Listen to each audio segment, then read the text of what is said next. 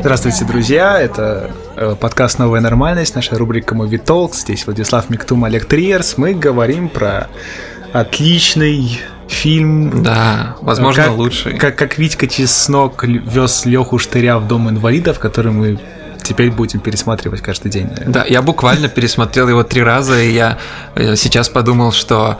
Из... Может быть, еще раз вместо этой записи стоит. Да, из нового российского кино я ни один фильм не пересматривал больше двух раз. Никогда.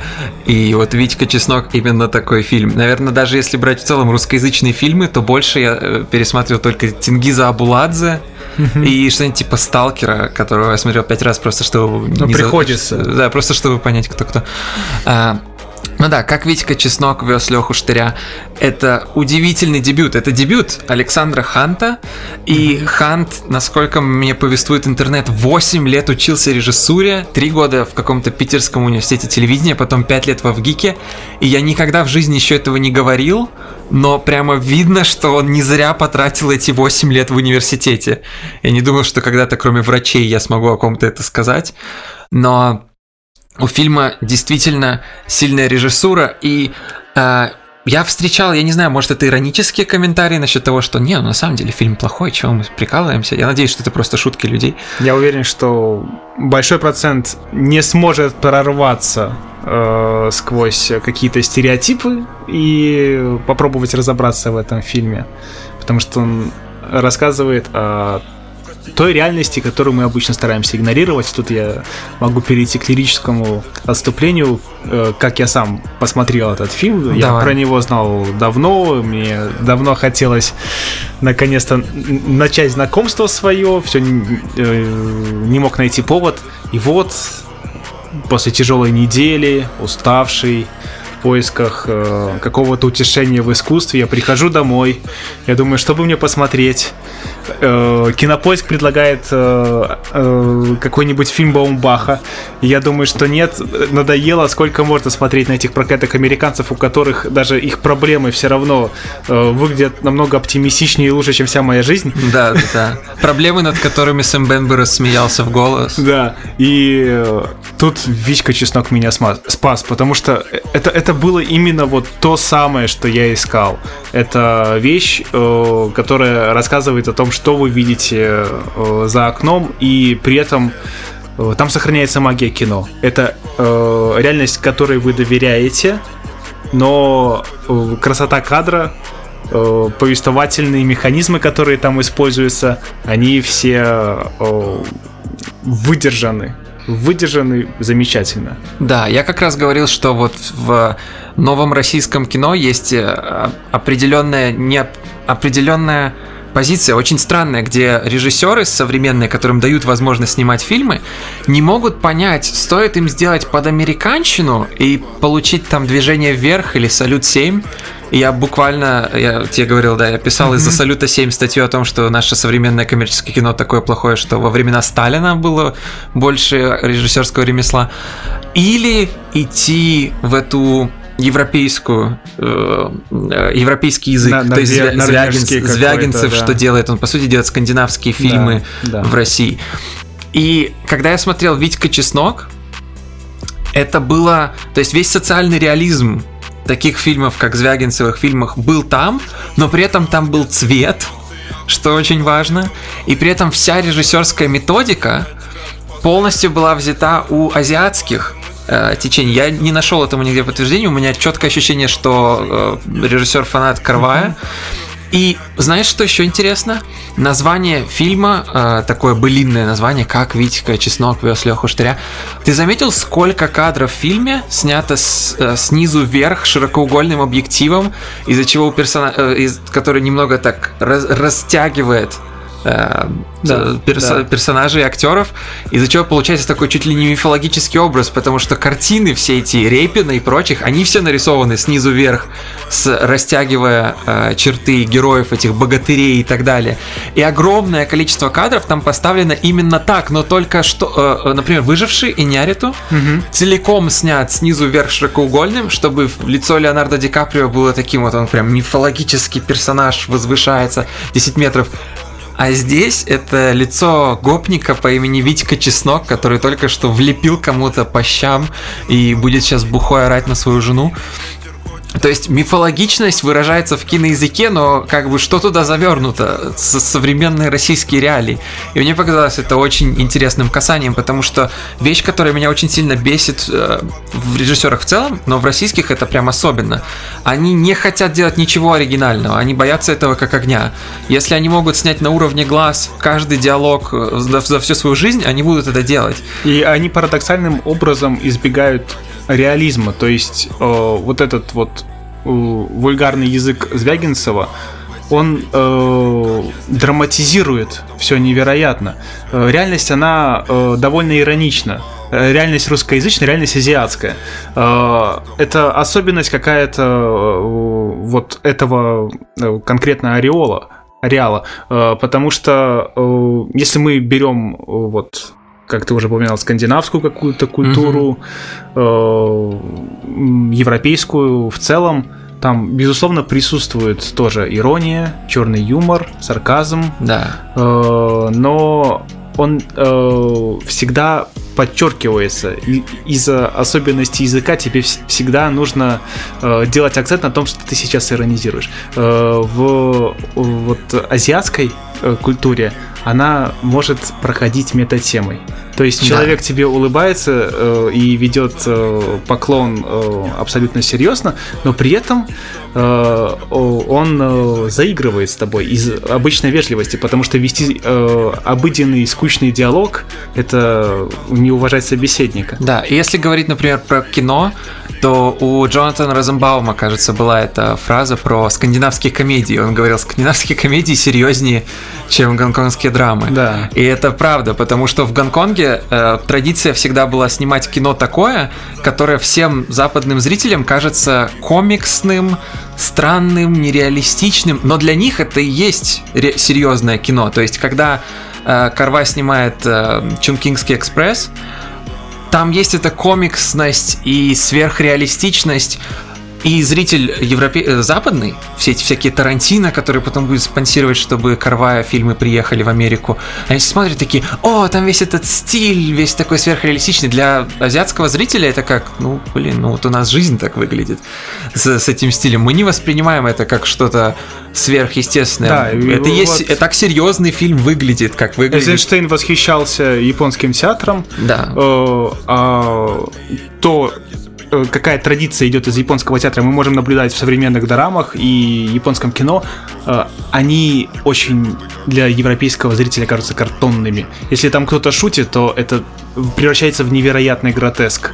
Да. Э, то же самое То пекинский есть... театр, пекинская да. опера, э, и потом режиссеры типа Цуйхар, Кло Карлон, когда они будут снимать серьезные фильмы, все европейцы будут смотреть и думать, что это какой-то странный факсимилия э, серьезного кино, хотя для них это совершенно искренне. И мне кажется, в Витьке Чесноке есть это не только из-за цветов и не только из-за постоянных движений камеры, которые больше на месте были бы в каком-нибудь экшене или комедии, хотя они показывают серьезные вещи, mm-hmm. то есть и где они находятся по отношению к героям намекает, что это должно быть что-то серьезное, при этом за- при заворачивает этом, туда шутки. При этом весь фильм, независимо от того, сейчас идет драматическая сцена э, или э, специально нас э, окунают в какой-то вот комедийный момент, он может восприниматься вот э, непосредственно на всем продолжении как что-то, э, э, к, чему, к чему мы не должны относиться серьезно. Да. Вот это расслабляет. И еще это одна... успокаивает. Да, еще одна вещь, из-за чего Хант, я с радостью буду смотреть все, что он будет снимать на протяжении жизни, это то, что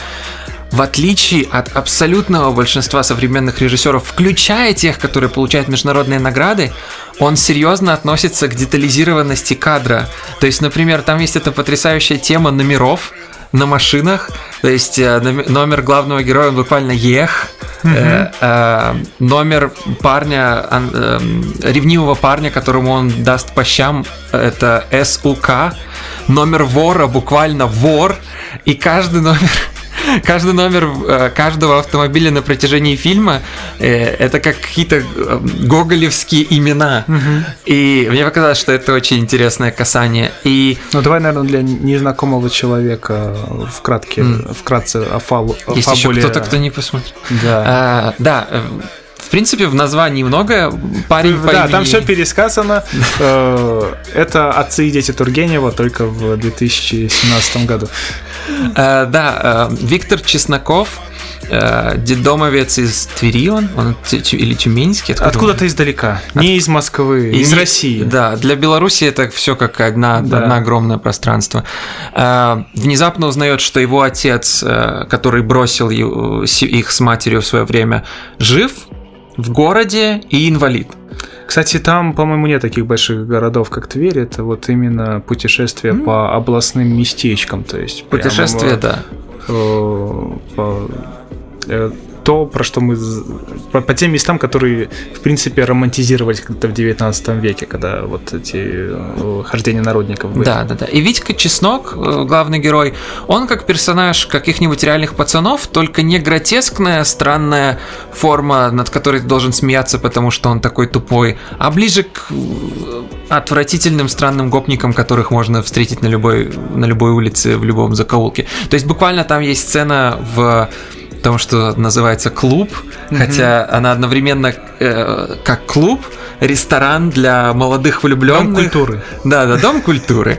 И вся все поведение главных героев не пытаются никак Э, приукрасить. То есть э, это всегда самый большой соблазн человека, когда он делает фильм про какого-то, абстрактно говоря, протагониста, это сделать, нет, ну он на самом деле неплохой парень, он душой хороший, но они ведут себя как полные гопники, они орут и пьют, и потом они, э, Витька начнет приставать к э, сидящей парочке, потому что ему хочется с девушкой потанцевать, и вырубит несчастного парня, который вообще просто проездом был в этом городе и никому ничего плохого не сделал.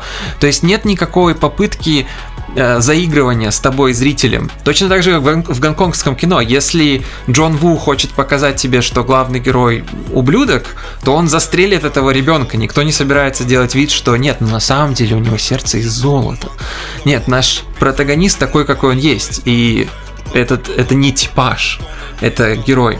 И при этом фильм сохраняет э, вот какую-то недосказанность, свободу для интерпретации. Он э, не считает, что зрителю необходимо что-то разжевывать, что как бы вот Витька, он однозначно там плохой, хороший, или кто-нибудь еще из героев. Они все реальные люди, ты все их, всех их воспринимаешь. Их видел, да. Да. Э, без э, каких-то розовых очков, потому что действительно это э, типажи, которых ты встречаешь постоянно в своем быту, и они очень удачно показан. Да. Его, его теща, это э, она Оскара заслужила, славно здоровье. Это правда. Это правда. А еще а, режиссерский метод в Витьке Чесноке очень интересный, потому что современные а, российские режиссеры, они всегда находятся где-то на 20 лет за американскими. И вот сейчас в моде больше всего это замедленная съемка, slow motion. Mm-hmm. И можно прийти на три русских фильма подряд в кинотеатре, и в трех фильмах подряд будет этот slow motion налеплен куда надо, куда не надо. Кто-то хлеб нарезает, это slow motion. Э, и Витька Чеснок это один из тех примеров, где это использовано с хорошим эффектом. То есть ты понимаешь, что сцена объективно становится более эффективной, и более крутой, когда он проходит мимо этой очереди к врачу именно в замедленной съемке, э, именно под эту песню. Про саундтрек мы еще отдельно скажем, потому что я добавил да. себе каждую песню, которая играла в фильме. Я так, это просто лучшее, что я слышал. Это просто удивительно. Я никогда не думал, что наша музыка на самом деле такая. Но тот факт, что Хант вот эти 8 лет, видимо, про, не просто штаны протирал, а реально изучал фильмы, показыв... показан именно для меня. Больше всего в том, что он мудро использует эту замедленную съемку, потому что это был первый фильм российский, который пытался выглядеть как ранние фильмы Скорсезе, у которого получалось выглядеть как фильм Скорсезе. Там есть даже отсылка к таксисту, mm-hmm. когда он заряжает э, пистолет и вводит им туда-сюда, что целиком, то есть и весь угол, и э, вся монтажная, вот монтажные склейки вокруг этого, это целиком м- сцена с Трэвисом Биклом. Но, но при этом, если пытаться какой-то жанр налепить на этот фильм, то это роуд-муви. Да, это роуд-муви. Тут он, он не мог, например, мне не понравиться, потому что я обожаю непосредственно роуд-муви. Э, это зачастую интересное путешествие в психологию, э, когда, особенно если оно молчаливо выполнено, э, ты чувствуешь себя главным героем и проживаешь вот эту жизнь. Да, и еще я должен сделать отдельную ремарку о том, что Александр Хант, он же сам делал монтаж этого фильма, угу. и он где-то в интервью сказал, что вот он наснимал, вот наснимал вот всего этого для Витьки Чеснока, и он, когда первый раз посмотрел это все, как называется, assembly cut, просто от начала до конца он подумал, что, блин, я какую-то хрень снял, я вообще не знаю, что это такое, это ужасно. И он месяц сидел просто в комнате, не выходил, делал монтаж, чтобы это вообще выглядело как хоть какое-то цельное повествование. И я должен сказать, что у Ханта прекрасные навыки монтажера. Я не знаю, что он там нарезал на протяжении своей жизни, но э, все эти правила последовательности голливудской сохранены целиком, а когда их нужно нарушить, он нарушает их только ради сюжета. То есть я мы вот просто пересматривали перед э, записью и когда в очередной раз. Да, и когда теща плес, плескает водой на главного героя, на чеснока, эта склейка настолько хорошая, что я в третий раз смотрел, и я в третий раз э, восхищался этим, потому что, э, то есть это кажется глупостью, ну, хороший монтаж, это должно быть везде. Но я хожу на эти русские фильмы, где рука в одном это, месте, наверное, потом она в другом самая месте. главная беда. Да, и единственная монтажная склейка... Если забыть про актеров, которые... Вот тут mm. потрясающий каст, э, видно, что все чувствуют себя комфортно. Да нет вот этого постоянно преследующего тебя при просмотре русских фильмов ощущения, что тебя дурят, что это какая-то театральная постановка, которая зачем-то э, снималась в лесу. Или что это в кавычках очень важное кино. Да. Мол, ты только еще смотри, как в России. Кстати, это ведь э, э, проблема вот отсутствия мейнстрима такого здорового, нормального, не оверграунда, угу. э, как там елки 5. Елки 5 да. это лучший фильм со времен Сталкера.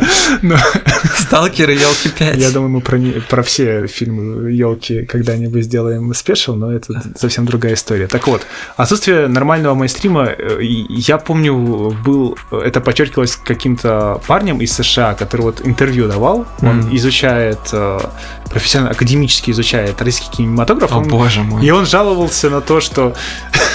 ну, он жаловался на жизнь, наверное. Зачем я выбрал такую карьеру? Как это все получилось.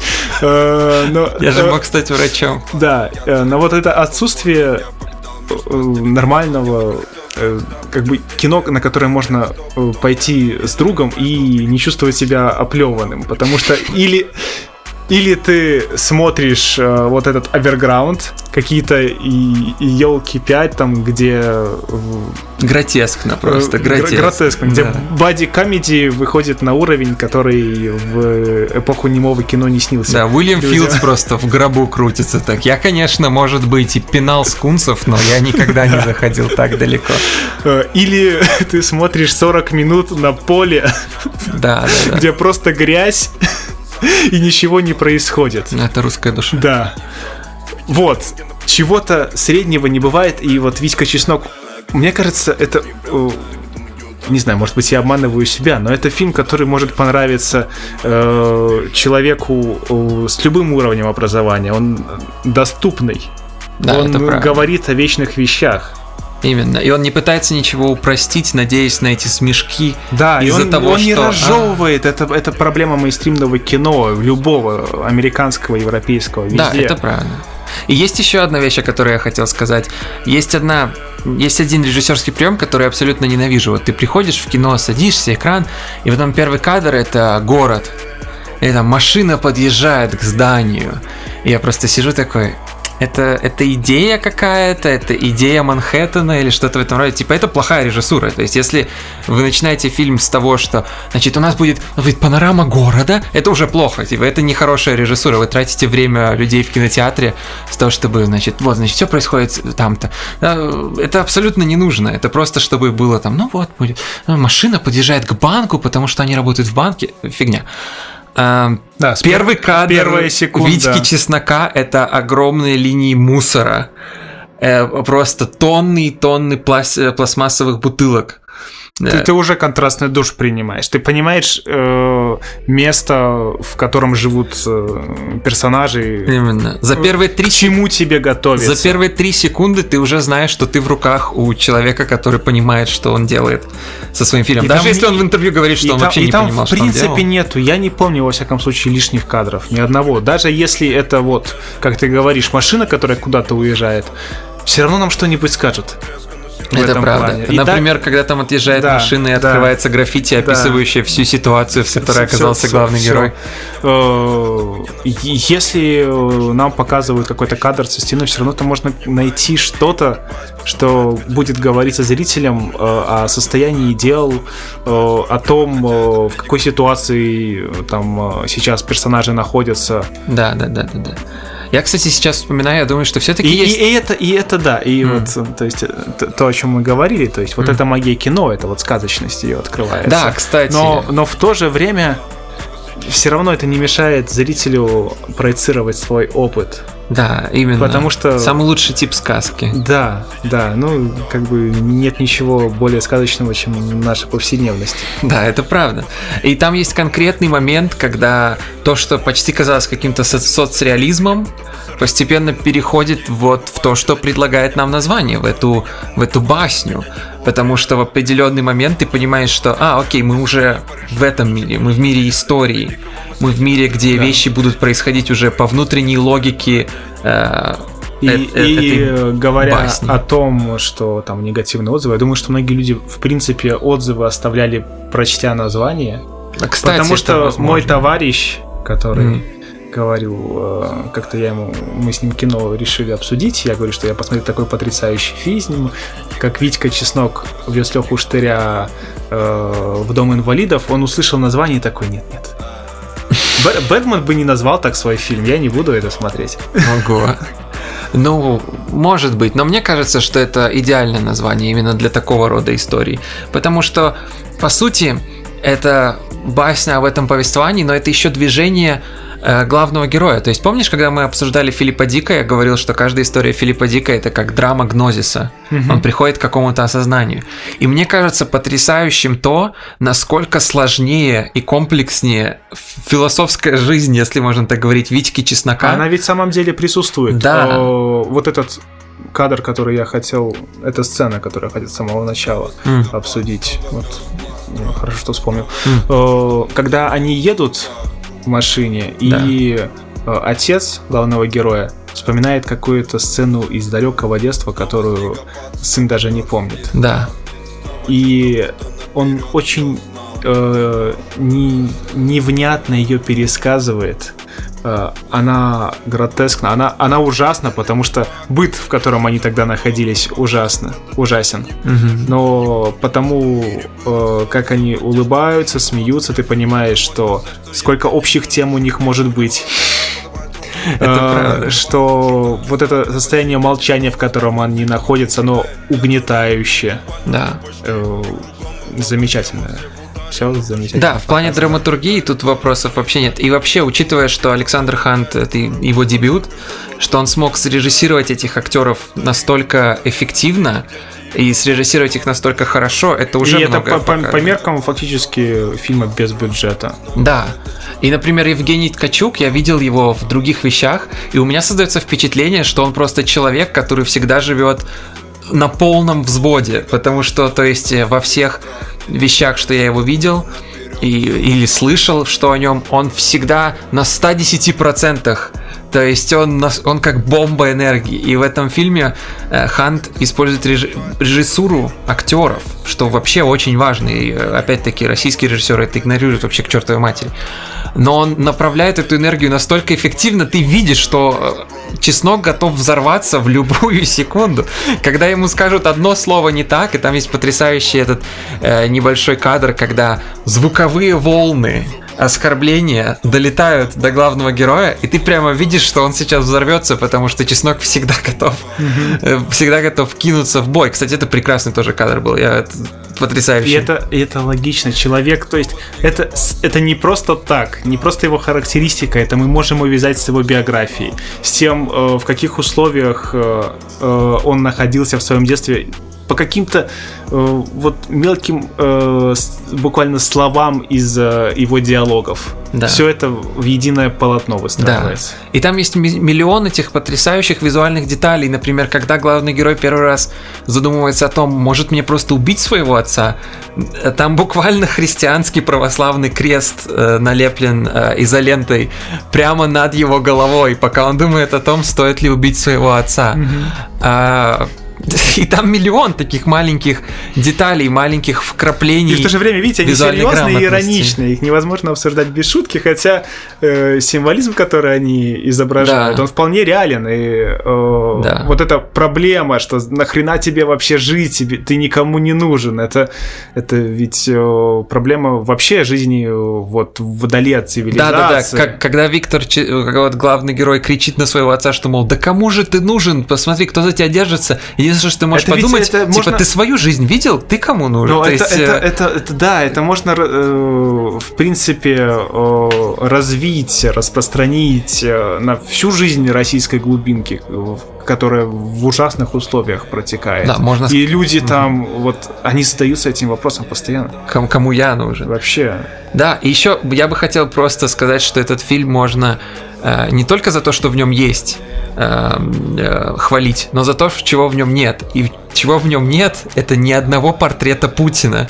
Потому что у всех фильмов социального реализма в России за последнее вот все время правления Владимира Владимировича Путина в Левиафане, по-моему, есть кадр, где типа три минуты подряд портрет Путина прямо по центру кадра, когда зачитывают судья приговоры, рассказывает, что... Я не помню, что она так И делает. что, и ему, ему за это не дали... И просто да. удивительно, да? И там просто крупный план портрета Путина, камера отъезжает, это прекрасная композиция, шикарная мизансцена, но вот всегда по центру кадра, все эти бог знает сколько времени минут, стоит э, портрет Путина, просто такой бам, вот тебе.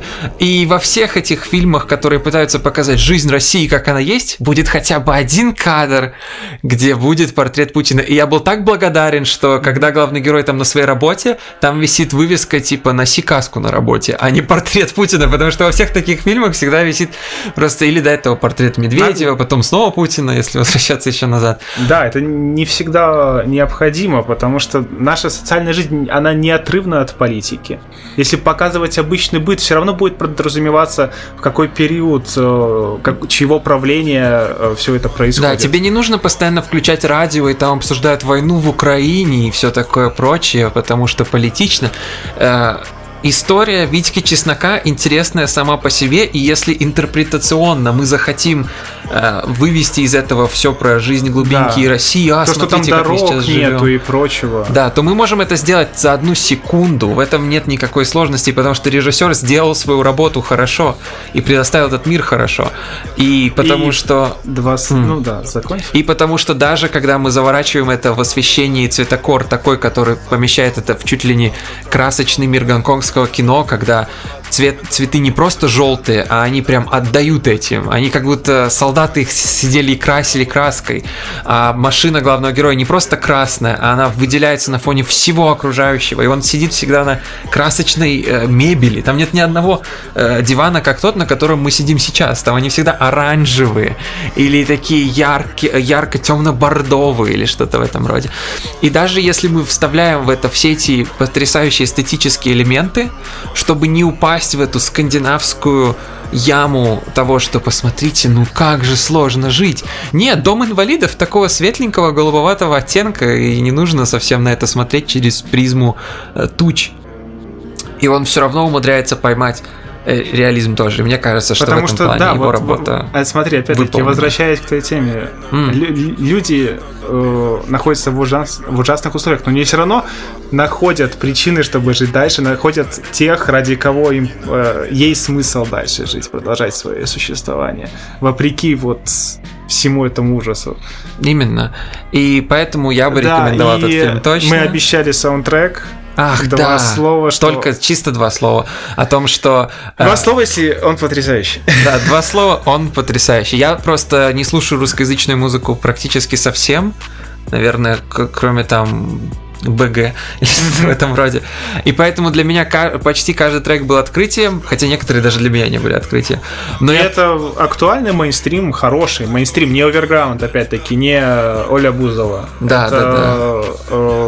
То, что слушает э, молодежь ВКонтакте. Сегодня. Да, это абсолютно справедливо, потому что я иногда можно встретить странные негативные комментарии о том, что вся музыка, музыка какого-то быдла, но когда люди, как будто когда люди это пишут, не задумываются, что Виктору Чеснокову 28 лет, и он живет там в какой-то Тюменской области, это то, что он и, бы кстати, слушал. Копы так не любят нас, это то, чтобы и играло кстати, там. то, что там интересно подчеркнуто в разнице поколений, это вот инфантильность чеснока.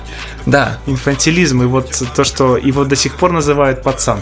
Да, кстати. В, в общем, да, академические статьи. Нужно ждать. Вот вам материал для них, пожалуйста, начинайте. Именно, можно разбирать по кадру просто. Да. Спасибо за внимание, смотрите этот фильм. Да, До свидания. Пока.